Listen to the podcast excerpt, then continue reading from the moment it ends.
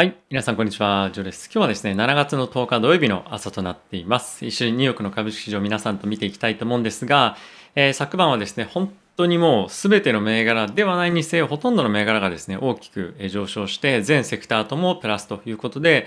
えー、非常にですね、まあ、みんながハッピーな一日で終わって、まあ、1週間、まあ、いい感じでですね、終えられて非常に良かったんではないかなと思ってます。まあ、ただし、動きとしてはですね、え木曜日の動きをまあ全戻しして、えまあ、そこから上に行けた銘柄があるかどうかというようなま状況なので、まあ、全て帳消しにこの1週間だったっていうような感じなのかなとは思ってます。えただし、引き続きですね、堅調にマーケットとしては、今後推移していくのではないかなと個人的には思っていて、で、その理由なんですけれども、ここ最近大きくえ、特にですね、米国の金利がですね、大きく下がっていて、で、それに引きずられるようにして、まあ、リスクオフのような形で株式市場大きく下がっていたと思うんですが、まあ、やはりですね、ここ最近懸念されていたポイントいくつかあって、やっぱり中国のここ最近の、ま、動向がですね、結構不穏な動きを見せてはいたんですが、まあ、彼らがですね、政策を、ま、金融政策を少し緩めたというところも、まあ、ってですね、今後中国の方の景気っていうのも、ま、順調に拡大していくよう方向性に、まあ、政府としては努力をしていくという形がやっぱ見えるのと、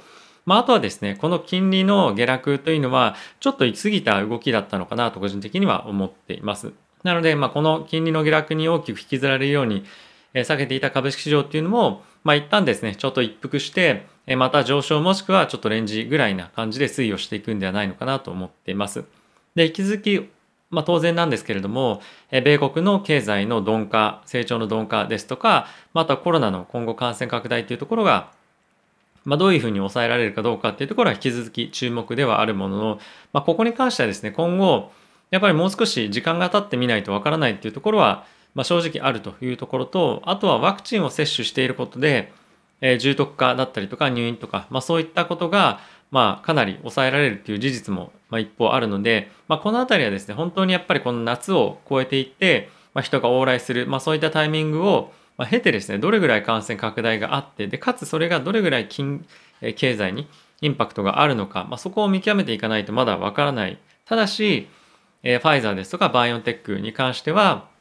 まあ、今ですね、このデルタ株っていうところに対策をしている、まあ、あのーまあ、3回打ちっていうのをやったりとか、今後はこういったところに対してのワクチンの開発っていうところもすでに始めてるというところもあって、まあ、かなり迅速な対応ができそうなんですよね。で、もちろんモデルナもこういったところに対応していくと思いますので、まあ、そこまで本当にその今まで恐怖に陥ったようなこの感染、世界的な感染拡大っていうところにはもう個人的には戻らないんじゃないかなと思いますし、まあ、そっちのリスクの方がかなり低いものじゃないかなと思っています。なので、え基本的にはアメリカの経済回復っていうのをシナリオはま変わらずで、かつ、えこのコロナの再感染拡大っていうところも一定程度ま織り込んでいて、まあ、これが本当に再度アメリカがロックダウンするとかっていうなるとは別だと思うんですけれども、まあ、できるだけそこに対しては、え、していかないという方向性でアメリカの政府は今回、立ち向かっていってると思うので、まあ、基本的にはそっちのシナリオがメインというふうに見ていいんではないのかなと思っています。でですね、指数見ていきたいと思うんですが、えー、昨晩はですね、ダウが1.3%のプラス、S&P は1.13%のプラス、ナスダックは0.98%のプラス、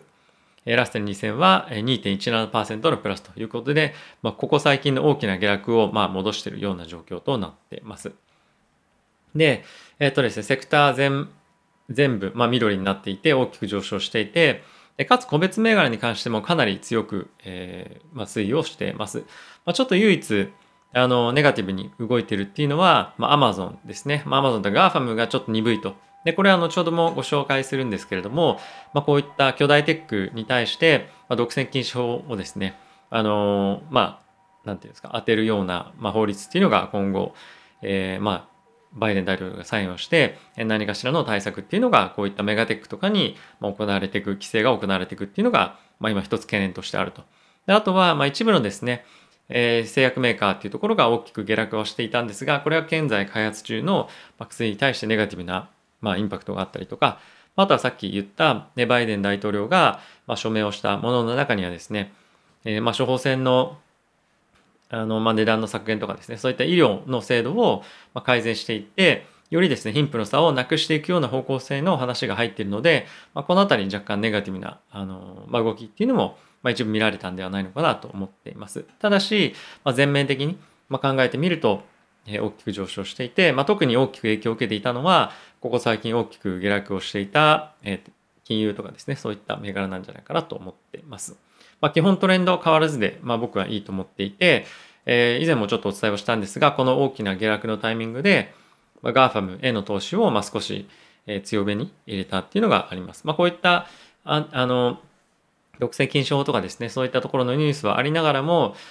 まあそんなに競争力競争力っていうのは変わらないと個人的には思ってます。まあ、ちょっとニュース見ていきながら解説をしていきたいんですけれどもまず一つ目の見ていきたいニュースが今申し上げたバイデン大統領がですね悪質な独占行為をやめさせるっていうようなあの、まあ、名目のもと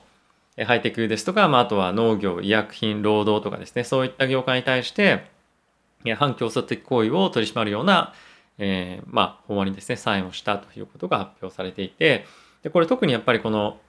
メガテック、 GAFAM が結構買収をですね、いろいろ大きく仕掛けていって、今後競争するかもしれないところを、まあ、買い漁るみたいな、まあ、そういったニュースがずっと賑わしてたと思うんですけれども、じゃあこれで何が起こるかというと、もっと早い段階で、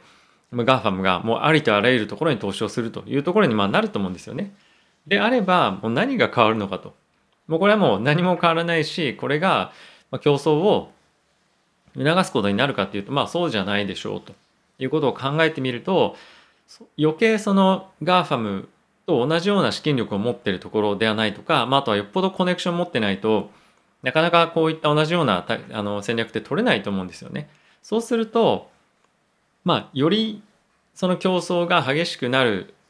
よりもまあ、もっと難しい戦いの方向性になってくる可能性もやっぱりあって特にやっぱりベンチャーキャピタルとかプライベートエクイティに関しては高く売りたいわけなんですよね。そうするとじゃあ GAFAM にまず売ろうとか、あ、とはやっぱりベンチャーキャピタルですとかそういうとこだと GAFAM が資金を最初の方に入れてくれるのであればかなり約束されたプロジェクトだよねっていうふうに言ってまあ、資金が集まりやすくなったりするわけなので、まあ、基本的には個人的には僕はあんまり変わらないかなと思っています。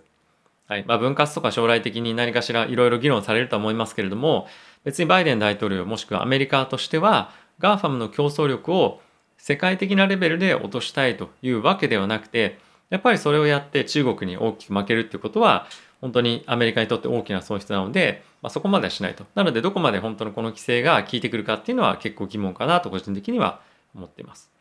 はい。あとはですね、フランスの方でワクチンの接種が義務化するということを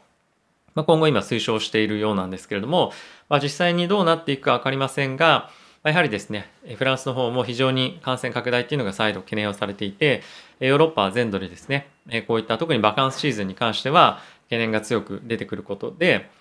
えー、まあ、今7月の頭ぐらいからですね非常にま加速しているんですけれども、まあ、この辺はやっぱり抑えていくにはもうワクチン以外の、手はないということをまあ気づいたというか実際にもうどうしていいか分かんないと思うんですよね。ワクチンの接種を進めているにもかかわらず、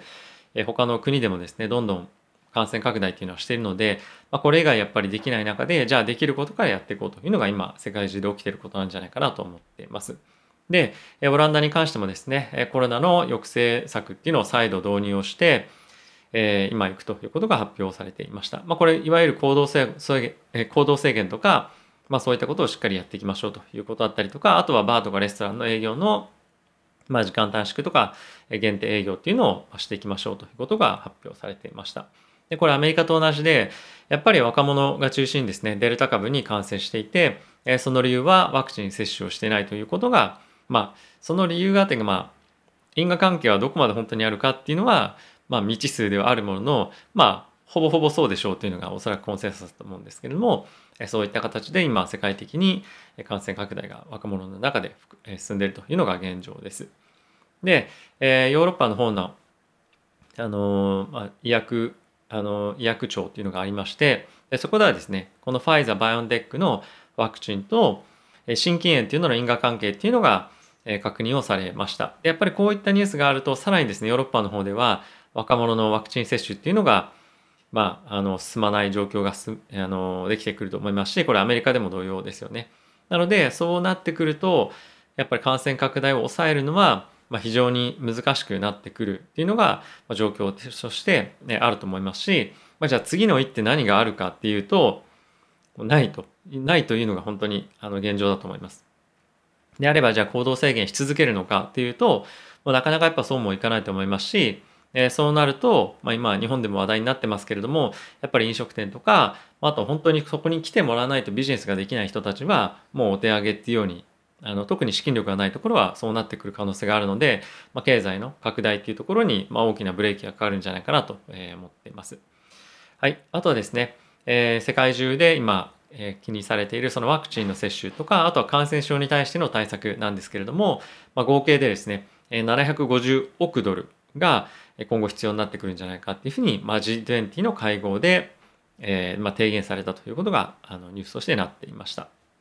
で、ものすごいこれ金額ではあるものの、やっぱり今回のコロナで我々も感じてますけれども、経済に対してのインパクトはものすごく大きなものがあるということで、まあ、この750 750億ドルもまあ安いんじゃないかっていうふうに、え、まあ言ってます。まあ、もちろんそうだと思うんですけれども、じゃあこれをどこにどう振り分けていくかっていうのが我々としてはやっぱ気になるところで、でこの中の大きなものの一つにやっぱりワクチンっていうのが入ってるんですよね。なのでやっぱり今後も継続して、えー、ファイザーですとかバイオンテック、モデルナ、このあたりに対しての、まあ、投資は継続して僕もやっていこうかなと思いますし、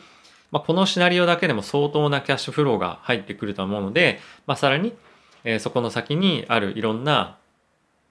まあ、疾患に対しての医療あの医薬品の開発っていうのに、えー、力を注いでいけるとは思うので、まあ、特にやっぱこの辺りの銘柄に関しては注目がえ継続していくんじゃないかなと思っています。